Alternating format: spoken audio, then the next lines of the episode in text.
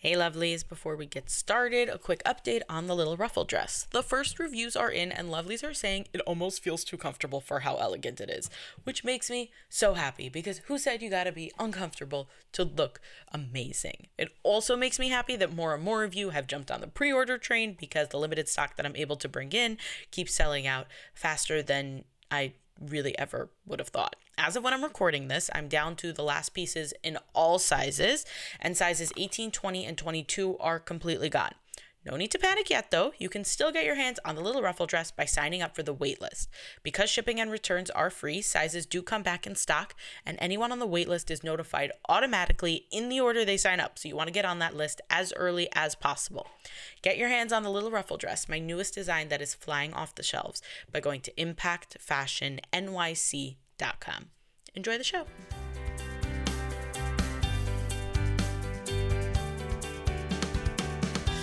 From Impact Fashion, it's Be Impactful, a show about the women making a difference in their own corners of the world.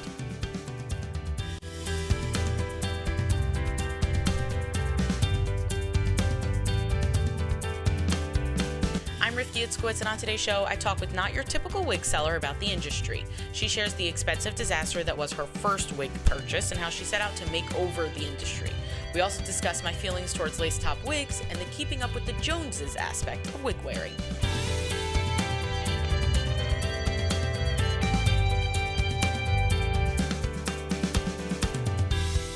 The first time I met Basti Schwartz in person, she was actually doing me a huge favor.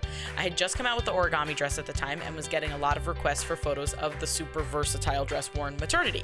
Basti was eight months pregnant and graciously offered her time and baby bump for the cause. And so a beautiful friendship was born. I was inquisitive. I really needed to know everything there was to know. I was just the kind of kid who was hanging out with the parents, listening to their conversations, just trying to absorb as much as I possibly could so that I could like like take over the world as much as a 8-year-old could possibly. Um and I also really loved cosmet- cosmetology. I told everyone that I was going to be a cosmetologist when I grew up.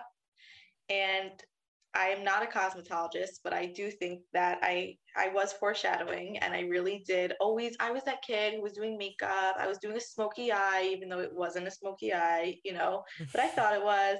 I was wearing eyeliner at 11. I just was always trying to like that was my craft. I'm I'm not such a creative, but that was where I was like super artsy and um, I do think that with Cosmo, I got to find my way back to that. And that's been a really amazing, beautiful part of my life. I'm surprised that you felt that like you were going to be a cosmetologist as opposed to like a makeup artist. Like cosmetology is very specific. You know, I thought that if I did it, I was going to go all the way and make a career out of it. Again, very inquisitive, very resourceful. This does kid, not surprise me at all knowing you. What? No, yeah. Knowing you, this surprises me absolutely zero. yeah, exactly. I'm exactly that way now. And I decided if I was going to do it, I was going to do it responsibly. I wasn't going to just be a makeup artist. I was going to go to school and I was going to make a career out of it.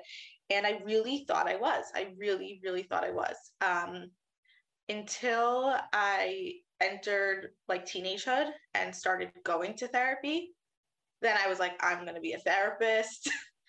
and I am. Um, and and that is kind of where things shifted for me in terms of like a more mature decision, but I've actually really embraced the fun, playful side of myself. And Cosmo is like where I get to unleash that. And it's amazing. Yeah, I, I definitely hear that. It's it's it's funny because like yes, your career and your job as a therapist and your career and your job as you know with what you do with Cosmo, it's it's it makes sense for you. Like it just it just makes sense for you. It's, and i know that i'm not doing a very good job at articulating this but as someone who's had the pleasure of getting to know you it it does just it works.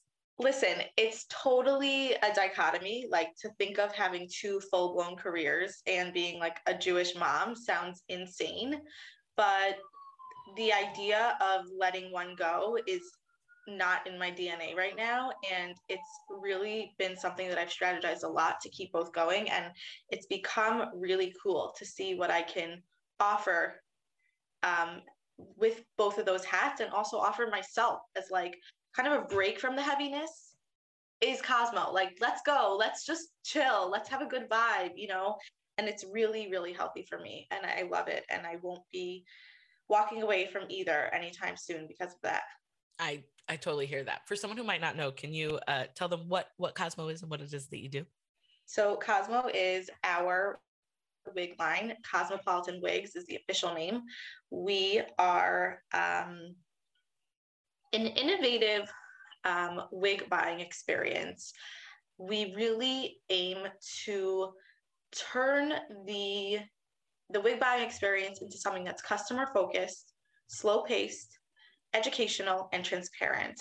I really, you know, set out to give the wig industry a makeover. I felt like we have been kind of perpetuating this model of purchasing wigs and customizing wigs that, to be quite frank, does not have a high enough success rate in my mind for the price that we're paying and the um, powerfulness of the reason we're doing this, the reason why it's so important to us. That is way, way too heavy for there to be so much drama that comes from wigs. And I really would love to see that to be proactively addressed, that to be something that we take a look at the industry and say, how can we create an enjoyable and stress free and transparent wig buying experience so that when someone walks out with a wig, they don't just like it for a month, they don't hate it in a month, it doesn't collect dust on their shelves, it's not something that brings them more stress in their life. It's something that they are really educated about what they are buying and what they're getting themselves into in a good way. And they can plan and know what this is going to be for them and what this is going to require of them. And now they have much more of a role in the process. They're in the driver's seat. And when the customer's in the driver's seat, they get to make choices that work for them. And when they get to make choices that work for them, we have a much higher rate of success, long term success, because they knew what they were getting themselves into. Right. I mean, I think that one of the things, I know for myself at least, wigs was not something that I thought about at all until I was engaged in getting married. And I mean, I was 22 yeah i was 22 um i was i was 22 and i and it wasn't really something that i really thought about. And i went to i went to a woman who sold you know she like had a salon and sold wigs and i told her kind of like what i needed. I was there with my mom who knows more than i do. Um and we just kind of picked some stuff that looked good and happens to be that i'm happy with the purchases that i made. But ultimately like it has occurred to me that i made a very expensive purchase. Like you know each one was over a thousand dollars and it wasn't, and I didn't ultimately, it was kind of like a crapshoot. Like I happen to have been happy with my wigs, but I could have just as easily have been unhappy. And I didn't really know what I was buying. Yeah. And as far as my ad hoc research on this has gone, you are the lucky, one of the lucky ones. Right. Because I have not met that many Kalas who are happy with their wigs past the week of Sheva Brachos, if at all. Um, I actually am in the business of hearing from Kalas because they're out of money. Their moms are done with the sheitel game because they just spent their whole engagement dealing with this. And now they hate these sheitels that were extremely expensive and extremely time consuming and they needed this and that and that. And they're still not happy. And they're like, my mom's done. I don't have any money. I'm a newlywed. I need help and you know in the past i have been able to really guide them try this go to this person maybe we could do this cheap alteration that would help you. Maybe you do really need a new wig. I'm happy to come up with a payment plan. In the past i have been able to do that. Um, cosmo's kind of shifting um, a little bit away from that because we realize our impact can be much greater elsewhere. But i will still always be available um, to the best of my ability to really guide people whether it be um, in a more mass kind of um, setting or personally to really troubleshoot because wigs are expensive and they don't need to be trashed from you know just a few mistakes. And we're in an era where thank god repair people who you can go to yourself are the thing to do. Like it wasn't like that 20 years ago. You would never you went to the sheitel You went to the sheitel macher. That's all you did. And whatever she did was beyond you. And now you can walk into someone who can color your wig, cut your wig, fix your wig without a middleman, and they can really help you. And they're experts. And that's beautiful. That is my favorite thing. But in regards to what you said, back to me being inquisitive and so resourceful, I knew about people like you before I got married. And I said, I am going to beat this. I am going to learn everything I can about wigs. So, all my friends that got married before me, I went with them to their wig appointments. And all my older girl cousins, I was asking them questions what's this brand? What's that? Who's this? Who's that? And I don't have sisters. So, that's that's the closest I can get. And um, I still got screwed. I still spent $6,000 that went nowhere. Legit nowhere. Wait, on one wig you spent six grand? No, no, I got two wigs. Okay. Um, totaling, they were six grand. Yikes. In terms of just the wig and you know the cut pre um pre wedding, and then um right before my wedding, around like two nights before, I freaked out that I didn't like them. I brought them to someone who told me she is the what did she say? Like you get a tummy tuck. She was like a wig surgeon, she called herself, mm. like a wig, a plastic surgeon. And she was gonna fix it for me. And she, you know, I told her I really want no layers. I really don't want it to be so choppy. And what do you think she did, Rifki? snip, snip, snip. And I was like, what? Okay, I guess this is what it's supposed to be. She knows she's been in the industry for 20 years. She did that to both my wigs. Um, I ended up giving her an extra $500 upon everything else I spent right before my wedding just because I really wanted to look good for Sheva Brachos. It was really important to me and like it is to everyone else. And at the end, my wigs were both unwearable. ah. So I ended up putting another $600 into fixing the more expensive one. And I never really loved it again. And the other one I turned into a fall. That makes me so sad. And after that, I was like, no, Bossy, you were the educated consumer. You did your due diligence, you did your research. And somehow you didn't really get the memo of what was happening. And here you are. So, my next, you know, step was as I was trying to learn how to wear my wigs, I ended up styling them a lot. And I learned how to style wigs. So, I opened a wash and set business in Queens and um, which you closed people... right when I needed you, by the way, for the record. yeah, for the record. and I remember that now. And people were coming to me, and they're like, "Yeah, I really hate this wig, but I can't afford a new one." You know, Kew Garden Hills is really where a lot of people go after they get married. So everyone's trying to just build their lives, build careers, build families, save up for a home. And they were like, Yeah, I'm not buying a new wig now. So whatever I got stuck with when I got married is what I'm trying to make work. Can you help me style it? Mm-hmm. And I would, and I would sit there with them and I would say, okay, a little more of this, a little more of that. And they would say, okay, it's good enough. And then there were people who would come in and say, I hate this wig. There is nothing to do to save it, but I have to wear it. And the second I have the funds to buy a new one, I will. You know, here's a story with this wig. I almost went to beis din with the of macher over this wig. Or I knew something was off, but they were telling me it's the perfect wig for me, and I just took it. And now I feel like such an idiot because I hate it and it's not right for me at all. But how was I supposed to know? And I got so overwhelmed by these stories that I just kept saying, someone has to do something about this. Someone has to do something about this. Some, someone, anyone, who's going to do something about this? I had joked with my friends that I want to start selling wigs on Amazon Prime, just ship a mm. bunch of wigs to the warehouse and make them returnable for free, and everyone would figure it out and I looked into it. Amazon takes massive fees um, to do that. I was like, hey, that's not going to work. And then one day I said to my husband, Sammy, I'm going to start selling wigs on Shopify.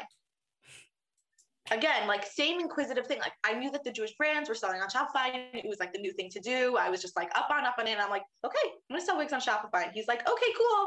Didn't believe me. It's like, yeah, you do you, girl. Like I was in school for marriage and family therapy. I was, I was busy building a career. And he's like, okay, and I did. I um I started getting in touch with like every factory I could get my hands on. I they all start stalking you once you open a hair related account. So my wig wash and set business on Instagram ended up feeding into Cosmo that way. And I spoke to so many factories um, who are still alive and well today, but the one factory, and I, I ordered wigs from all of them. And I washed them, set them, spoke to my friends who had experience with wigs, tested on them, really, really worked with them for months. And I finally found my favorite, um, my favorite construction, my favorite quality, my favorite trust in the factory that I work with. And I have been using them since then. That was three years ago. So here's the part that fascinates me. I think that to a certain extent, like buying a wig can in a lot of ways be like buying a used car. We don't really know what we're getting and we don't really know what's happening there. And there are there are duds in the industry. There's a million different brands out there, some that have reputations and some that cost, you know, you can spend $5,000 on one wig if you want. Um, Five, try 11. What? 11? What does it do? Walk on its own? No, seriously. It actually what? styles itself. It's like even better than the Dyson. It just actually styles itself. it, just, it just does it. It's like a transformer. You hit a button, back to the start. That's what you need to invent next. The transformer. I'm, I'm it. I'm on it. Um, eleven. Probably even more for a custom Spitz de la Spitz. Yeah. Okay, so I'm a peasant when it comes to this stuff. Apparently, um, it's you actually, are. You won't even get a lease. I mean, how many times have we had that conversation? I honestly, I kind of feel like my next one might be. For, oh! Like, I might be. It might. Okay, whatever. I'll come to you when I'm ready for my next week, which will not Let be for a while. show. He's getting a lease. I don't know because I'll. T- we, you and I have had this conversation in like in circles for probably two years. How long have we known each other? Two years yeah, at this point. Two years. Yeah. Um, yes, I think that they look amazing. However, I am lazy and I don't like having to maintain things. And I'm not interested in a wig that's gonna. And I also like I don't want to be buying a wig every year. Um, I don't think that it, the wig. I got married four and a half years ago, and I'm still now. I will say this: I when I got married, I did get a lot of wigs. I got two full wigs and a fall. Um, which I that was a blessing that I had. Shortly after I got married, my mom was getting rid of one of her wigs. She was like, "This like it just wasn't working for her anymore." That's the curly she, one, right? That's the short one. Yeah. Yeah. So, um, so she had had it as a longer wig, and me and her the same color. So I invested like, I don't know, maybe like 150 bucks in it to make it my size because her head is bigger than mine. And I had it. It was oh, I think it was like $200 total. So it was 150 bucks to take it in, and then I took it to someone to cut it short, um, because I really wanted a short a short wig and I love and I love that one in summer. That's why it's my only wig with bangs. I don't love the bangs on that wig, but my mom has bangs because uh, and it was previously her you wig. Can, you can change that nowadays. I, you know? And I and I might and I've been and I've been thinking about it and I might, but whatever. Okay, we'll different different story exactly. Um, and then I got and then I got a fall. Um, I, I got the fall at the same time that I got married because it kind of like fell into my lap and I'm pretty happy with it. And maybe like a year, I bought the Incredifall during COVID, I think so that was probably like two years into my marriage because that was the first thing that I found that actually looked like my hair. My hair is incredibly curly. Right, the curly one. Um, right. So that that's the Incredifall. That's the hat fall, and that also is not an expensive piece. So it happens to mm-hmm. be that I do have an abundance of wigs, which is just the it's just kind of the way that my life worked out. Um, but I don't. Even though you're a peasant. but in either, I would never in a million years, even the thought of like spending twenty five hundred on a wig to me is like it's a lot. It's, it's a, a, lot, lot of money. It's a lot of money. And like, I don't know that definitely I would not top three. I can't imagine a, but, but I will also say this. I have like, I have a very easy color. I have a very easy, Me too. like, it's not, I'm not dealing with like blondes or reds or anything like that. And those things are all more expensive. I get that. But when it comes to some, something like lace, for example, I have seen lace wigs that are literally slit down the front, like that they rip in half because they, I don't know if they weren't done properly, they weren't cared for properly or whatever. There's like because there are so many of these trends i guess that happen and the lace tops are you know the newest things. The first it was the lace fronts and then and now it's the lace tops and and all of that. We we have all of all of these trends that honestly in a lot of yes they look fantastic but they're also like they're a lifestyle. Do you know what i mean? Like there's a i think there's a certain type of person that you know maintains something like that. But do you think that a lot of times these trends that happen in the wig industry just happen like as a way to just it's like keeping up with the joneses. It's just like okay so you got your lace front but now it has to be a lace top or it has to be something that you know goes even more in that way. So it is but i do feel like it is subjective meaning there are people who truly like themselves in a certain type of look, not the volume, you know, glued to their head, flat, or um, just more natural. And those types of people have been waiting all their lives for lace to come up, you know?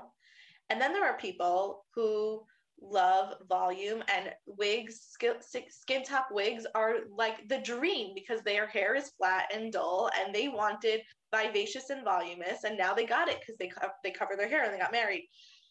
Then there are people who just want whatever is on the up and up.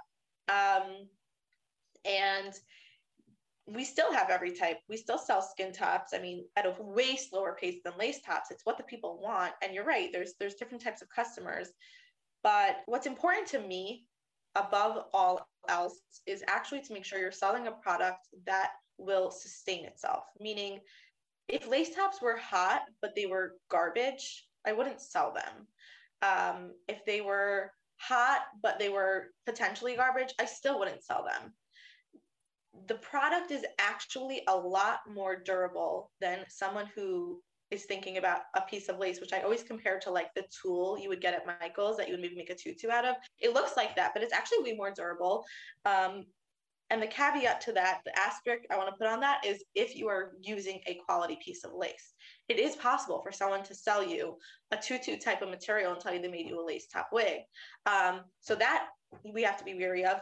But in terms of someone who's using a quality piece of lace, it actually is quite durable. And also, I believe firmly in lining the lace top with a very thin piece of silk to make it extra durable. Right. This is what made this is what convinced me that maybe my next wig should be because you've when again, you're picking it up, you're not actually touching the lace, which means you're extending the life of it, maybe double fold, because you are not actually handling the lace, you are handling this piece of silk that is protecting the lace. Um, that being said, it does require more maintenance. And someone who's going to get one, we always tell them you do need to know that it's going to take a few appointments to perfect to customize to you and to make you feel like yourself. It is not going to be a seamless overnight experience. You're talking about a customization process. If we were making you a suit from scratch, obviously it's going to be much bigger of a process than if you're buying a suit at Macy's and walking out with it, maybe, you know, taking in the hem at the bottom a little bit. It's just a much different process. And it takes work. And I want people to know that. I want people to know that if they're getting lace, it takes time, patience, and work and imagination. And if you don't have that, it's not for you. And then in terms of the maintenance, I would say there is yearly tune-ups that are required, but I want people to know that it's much less stressful if you know that going in and you can build it into your life as opposed to, oh my God, my lace is fraying, the Macher did not tell me this was going to happen. They told me it was going to be beautiful and seamless. And oh my God, is it breaking? I just spent so much money. What do I do? My husband's going to kill me. Yada, yada, yada. Like, no, you just know that 360 days from before the first time you got it, 365 days from the first time you bought wore the wig is going to be around the time that you need to take it back to a lace professional for a tune up. And you will maybe also to the color professional for a tune up. And that is totally normal. And if we know that and we budget for that time wise, financial wise, stress wise, it's really not as dramatic as it's made out to be. Right. Well, also, I think that, again, part of why it becomes so dramatic is because we don't really know what we're talking about. So anything unknown is scary and dramatic. And that's kind of what it is. And I want to, you know, one of the things that I know that you're quite passionate about talking about is this idea that, like, of setting expectations in a proper space. You know, everyone likes to say that lace is invisible. No, it is not. You you can see lace. And and why why do you think it's so important for people to understand, you know, those kinds of nuances when it comes to lace wigs or when it comes to wigs in general? It's exactly the same idea as what we just spoke about. If your expectations are set at a reasonable place, you know what you're getting yourself into, and there is no fantasy that needs to be broken in a stressful, dramatic way. When you go and buy a lace top wig for, let's just say $2,500, because that's the number we're rolling with right now. Um, that's not how much Cosmos costs, but let's just say that maybe that's the average on the market. Um, when you're buying a lace top for $2,500 and you sit down in the chair and the hair professional is telling you this is going to look like your hair, copy and paste, they say and you get it and you're looking in the mirror up close and you're like, excuse me? What what's that? That is sounds like a traumatic experience to me. You just dropped three thousand dollars on something that you were told is gonna look like a copy and paste experience, and you're seeing something there that is 3D material that you were not expecting to see. I would also freak out. And that I think is where the wig industry has turned into honestly like a, a sometimes traumatizing inducing experience because you don't know what to expect and you're kind of I don't know what the word is. You're kind of led to believe that there is something magical happening here when there isn't. And I think the magic in the wig industry happens when you have someone who truly got what they wanted and has long term success and knowledge of what they can do to make this wig a happy, beautifying, successful experience for them. But when we take out all that knowledge and when we replace it with fantasy, everyone will be disappointed because that's like telling someone that as they age, they're going to look like a Hollywood star. Spoiler alert, you won't. Right. Like that's just not how the world works. It's, see, I would like to think, and maybe this is just me being naive, but I would like to think that most I'm not going to say all, because I'm sure that there are some crazy people in the world, but most people in the wig industry, most people who sell wigs, want their customers to be happy long term.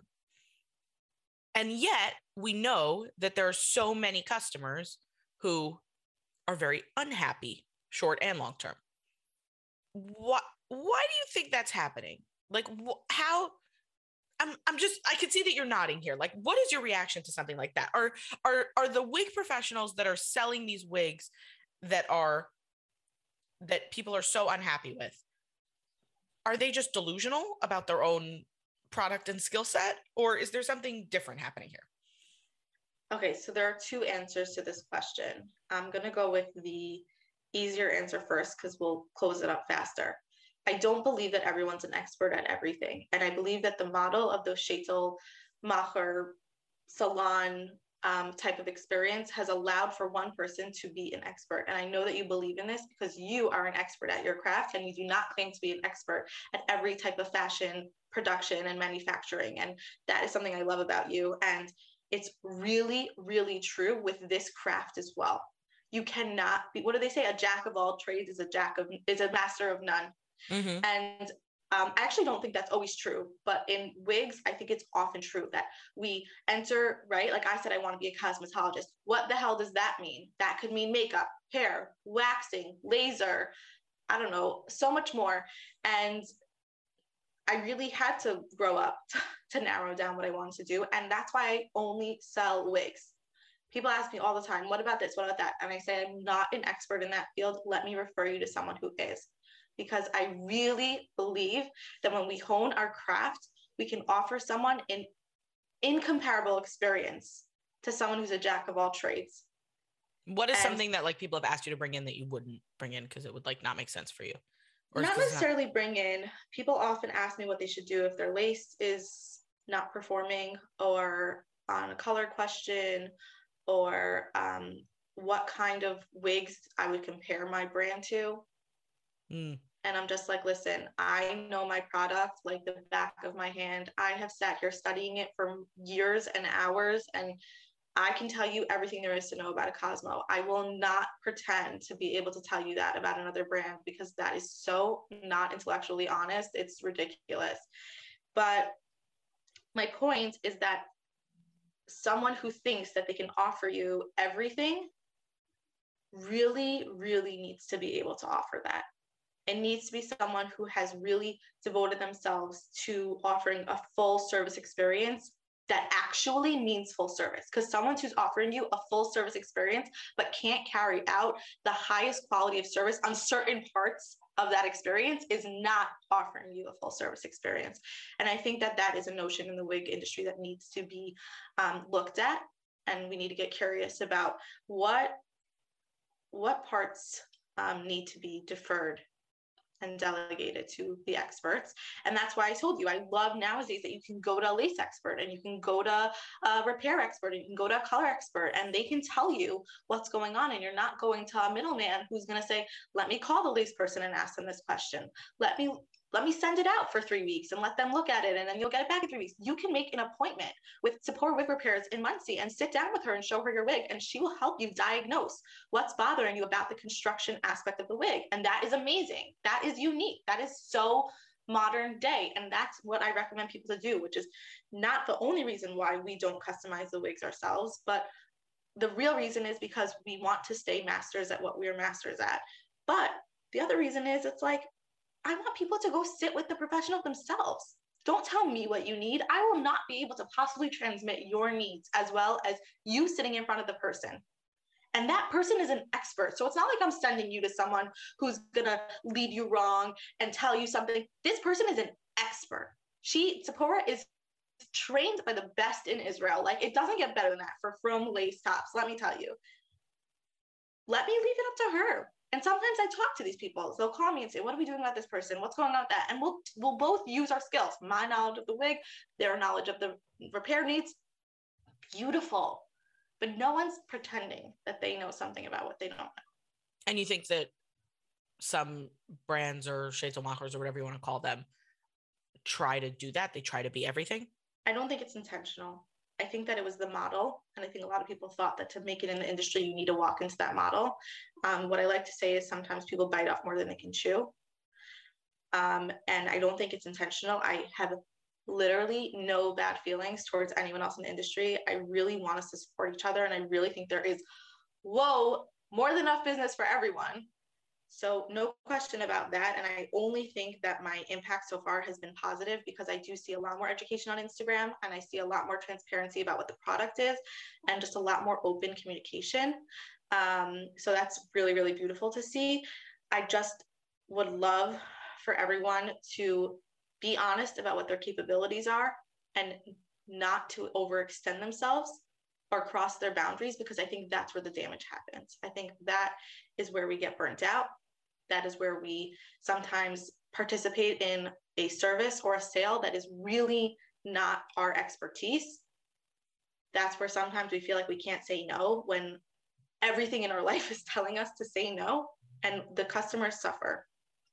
And the customer's parnasa is just as important as the sheitel macher's parnasa and vice versa. And what I aim to do with my education is to protect both sides. And what do you mean by that?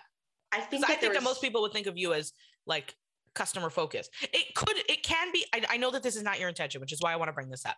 Someone could very easily look at the types of content that you put out and the way that you talk about the wing industry and think that you are on a witch hunt to destroy all of your competition because you know everyone else is putting out terrible wigs and you are going to empower the customer to fight back and rah rah and all of that. Now I know that that's not what you think. Totally not. Yeah. What, what's your what's your reaction to that?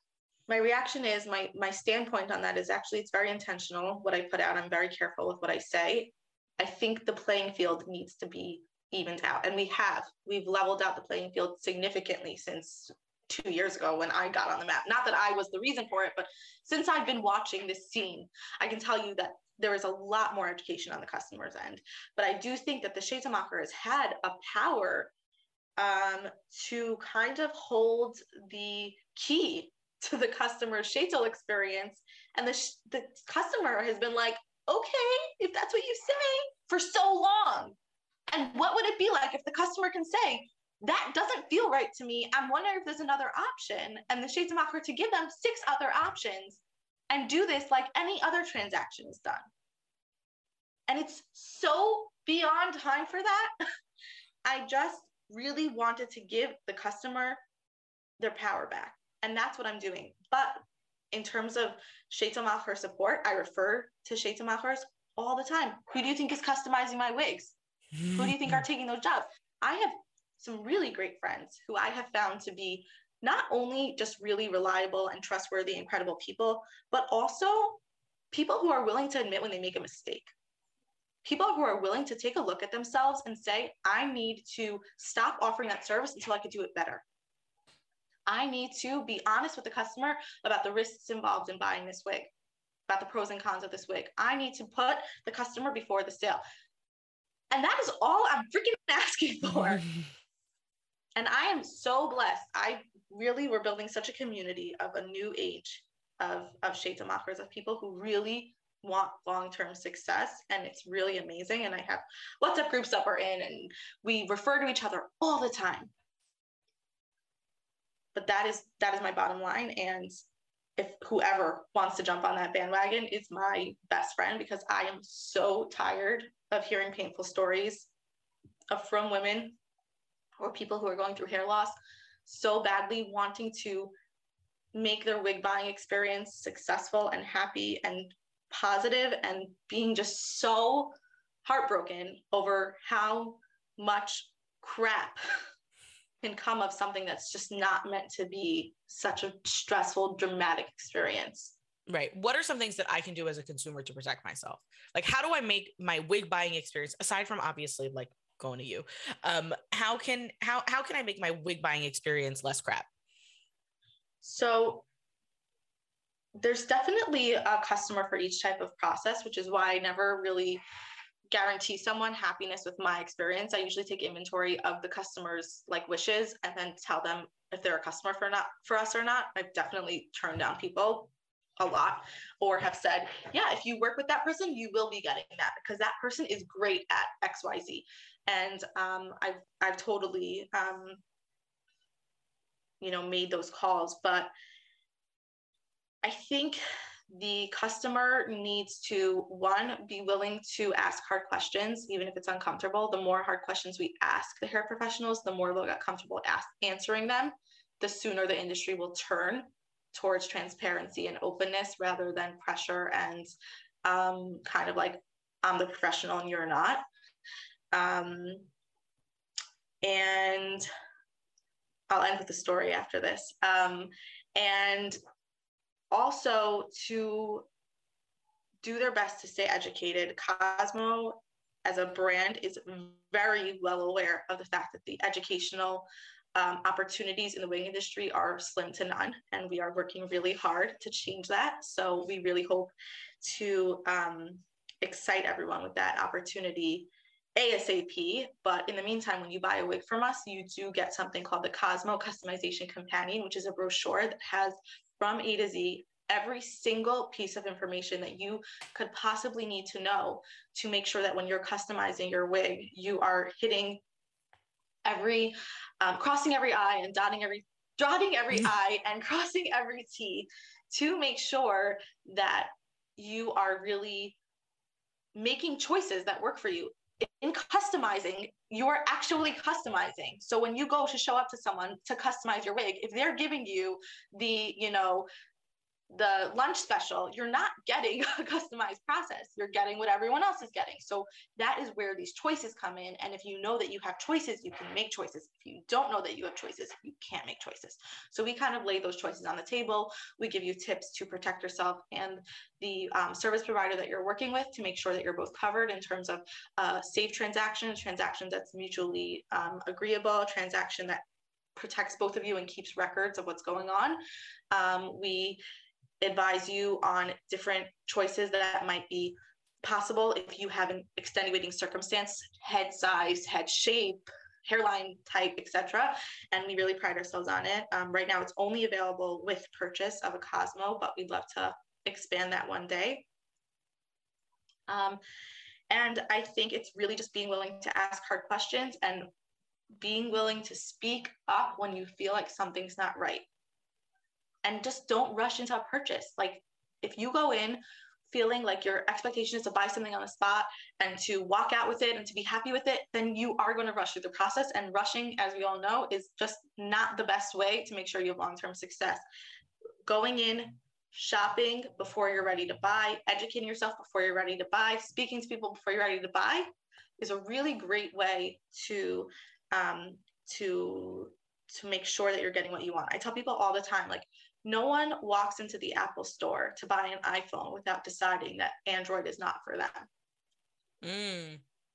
I really compare a lot of um, a lot of wigs to, to Apples, to iPhones, because um, you know about it. You know the differences. You know the functional differences. You know how they perform. You know about the ease of access. You know about their pros and cons, and you make a decision. But you wouldn't go in and drop a thousand dollars on an iPhone without deciding that you want an iPhone But for some reason with wigs, it's like, okay, hi, I'm here to buy a wig, any wig, whatever wig you think is good for me. And um, oh, it doesn't really feel so good on my head, but I'll take it anyways because that's what everyone's doing. It's like, no, no, did you decide that this is the wig you want? Do you know about the functionality of this wig? Do you know what pros and cons it has? Do you know how it can serve you? Do you know if it serves the function that you're looking for? Right? Um, so, so important. Um, the story that I'll end with is that um, I'm in a group of wig professionals, and they were talking about whether um, it's acceptable for someone to ask, for a client to ask this the the wash and set person, the person who's washing and setting their wigs. I'm trying to be politically correct, so bear with me. Okay, so they were asking if they, the professionals were asking if they feel if we feel that it's appropriate for a client who's coming to us for a wash and set to ask us what our process is to protect a lace wig while we're washing and setting it. The wig professionals felt that they don't need to explain themselves to be credible professionals. If the customer who's asking that doesn't trust them, they're not the right customer for them.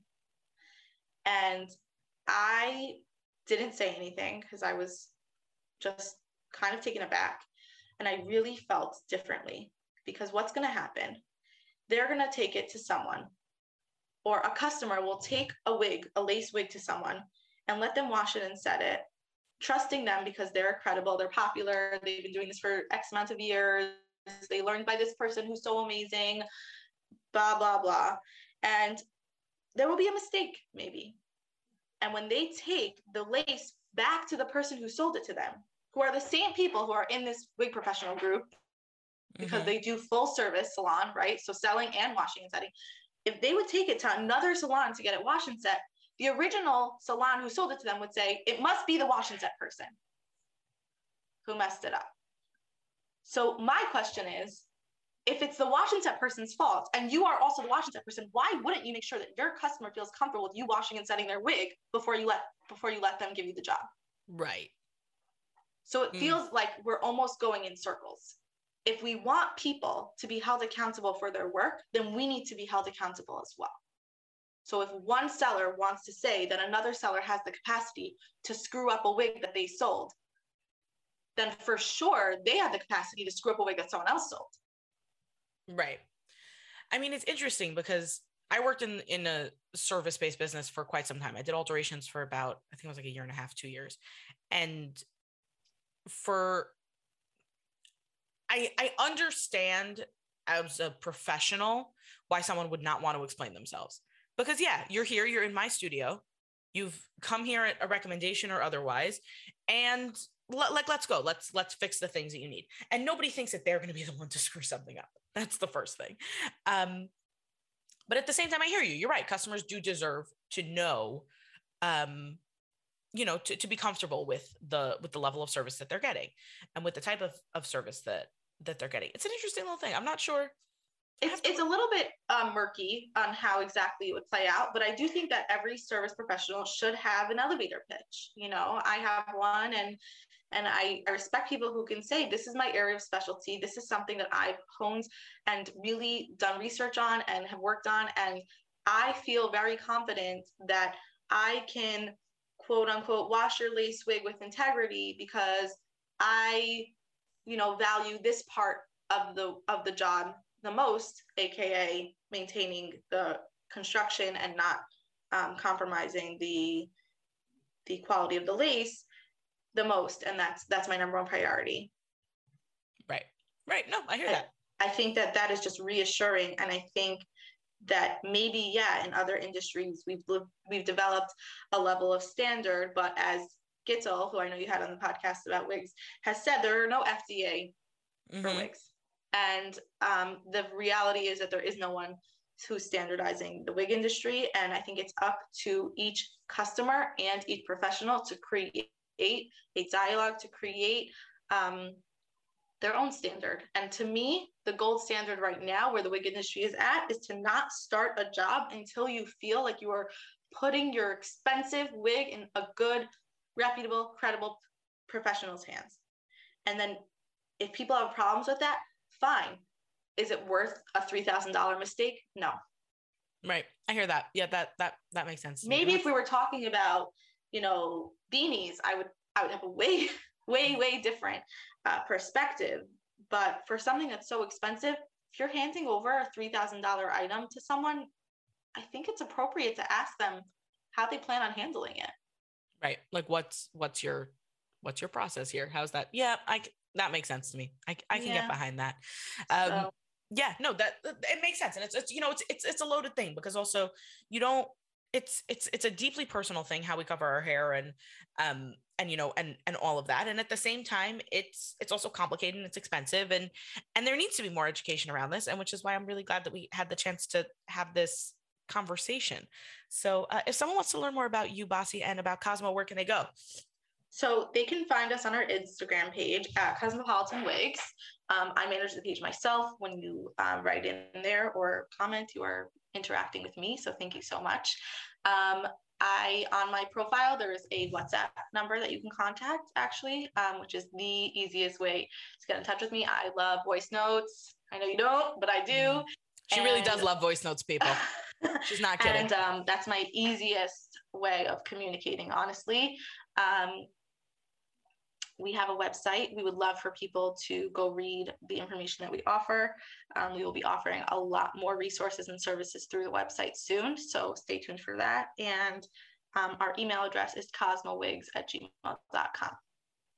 Awesome. And the last thing that I want to ask you uh, is what I ask everyone who comes on the show, and that is to you, Bossy Schwartz, what does it mean to make an impact? It's a big one.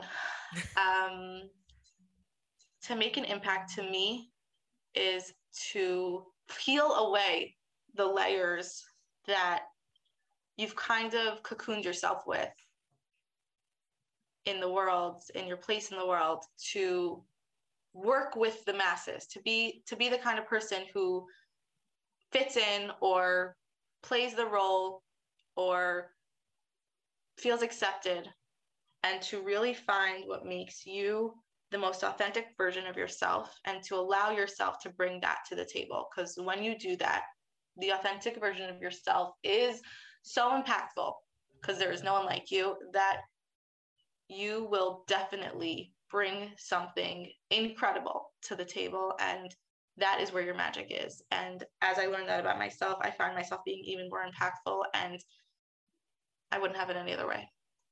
I love that. Thank you so much for coming out today, Bossy. I really appreciate it you soon. Thanks for listening. If you'd like to learn more about Bossy, her information is in the show notes. The Be Impactful podcast is a project of Impact Fashion, the clothing line I created because I believe that we are all deserving of the beautiful things life has to offer. See my modest designs that are available in sizes 2 through 24 by going to impactfashionnyc.com. Access all of that by swiping up on the cover art. There are currently 16 people listed by Ora Agunot as a recalcitrant party. View their names, photos, locations, and details of their cases by visiting getora.org slash recalcitrant parties. The episode art was designed by Michelle Moses. Original music composed by Nissan Fetman. This episode was produced and hosted by me, Rifki Itzkowitz. Catch me on Instagram and Facebook at impact.fashion.nyc. As always, here's to making an impact together.